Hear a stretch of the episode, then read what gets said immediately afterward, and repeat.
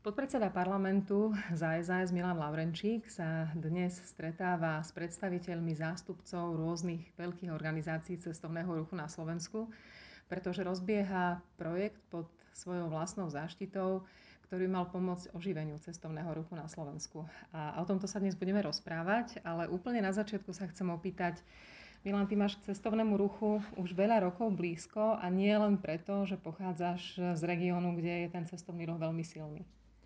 Tak v prvom rade je to preto, že pochádzam z Terchovej. S cestovným ruchom sa stretávam od, od svojich detských e, rokov, keď som vydával turistov, sám som bol, aj som aktívny e, turista.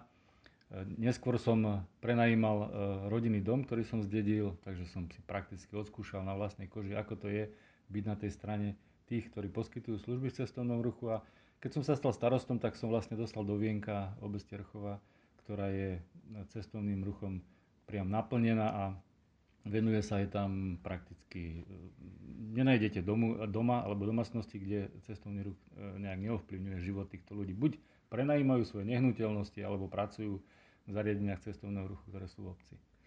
Cestovný ruch je ale veľmi náročné odvetvie priemyslu, pretože ho komplikuje strašne veľa premenných. Vy ste tam mali napríklad veľké zosuvy svojho času. Vždy, keď je zlé počasie, tak tým cestovný ruch trpí. Keď bola kríza 2008-2009, takisto ľudia nemali peniaze na cestovanie. Ako sa žije ľuďom, ktorí sú závislí od takýchto obrovských výkyvov? Vlastne ich živobytie je odkázané na tých, ktorí sú ochotní cestovať. Áno, oni žijú v podstate stále v nejakej neistote, stále v nejakej nádeji, že turisti prídu a ako si spomínala, e, napríklad nenapadne v zime sneh a všetci sú pripravení na lyžovačku a nakoniec tí turisti tam neprídu. Takže musia e, títo naši ubytovatelia, títo poskytovatelia služieb vymýšľať rôzne veci, aby tých turistov tam nalakali. Musia mať vždy variantu na, napríklad keď je leto na, na pekný program, ale musia mať prichystanú variantu pre tých ubytovateľov aj na mokré počasie. E, musia mať e, dohody s, napríklad s rôznymi zariadeniami v blízkom okolí, ako sú napríklad kúpele, rôzne wellness, centra, kde týchto ľudí vedia potom ako poslať, vedia im tam e, vybaviť nejaké e, lepšie ceny, pretože majú e, urobené zmluvy s týmito prevádzkovateľmi, aby sa jednoducho tých turistov postarali. Takže je to taká kreatívna činnosť, nie je to vôbec jednoduché v tomto odvetví podnikať. Korona kríza tento rok spôsobila také dva efekty, ktoré budú vplývať na cestovný ruch. Jeden je, že ľudia asi síce zostanú viacej doma, keďže cestovať do zahraničia bude komplikované, ale taká tá druhá je, že budú mať trocha hlbšie do vrecka, pretože na tri mesiace sa nám všetkým trochu stenčili tie mešce. A to je jedna z vecí, ktorú chceš práve s predstaviteľmi cestovného ruchu otvoriť, že tie poklesy aj už, ktoré sú, aj tie očakávané budú enormné.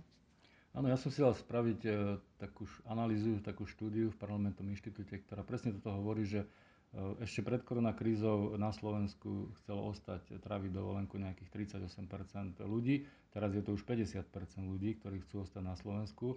A druhý takýto faktor bol presne e, o tom, že sa im znižili rozpočty na dovolenky, takže budú hľadať e, jednoduchšie, e, lacnejšie dovolenky a Práve preto si myslím, že na Slovensku by sme e, vedeli týchto ľudí udržať, aby na Slovensku ostali, aby tu minuli tie svoje peniaze, aby si tu užili. E, to naše Slovensko, Slovensko je krásne, je tu čo vidieť, takže nebudú ani oni banovať a za tie svoje peniažky, ktoré nemusia byť také veľké, uvidia nakoniec viac ako si v zahraničí.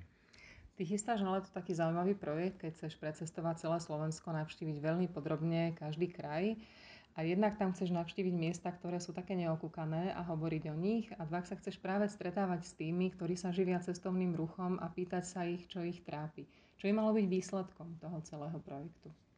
Výsledkom celého tohto snaženia by e, mal byť nejaký e, súhrn nejakých e, možno opatrení, ktoré by som dokázal spolu s našimi koaličnými partnermi možno pretaviť do úprav zákonov, aby sme týmto ľuďom eh, dokázali zjednodušiť eh, to podnikanie v tejto oblasti a na druhej strane, aby sme dokázali eh, prilákať nielen našich záujemcov, ale aj zo zahraničia, aby na Slovensko prišli.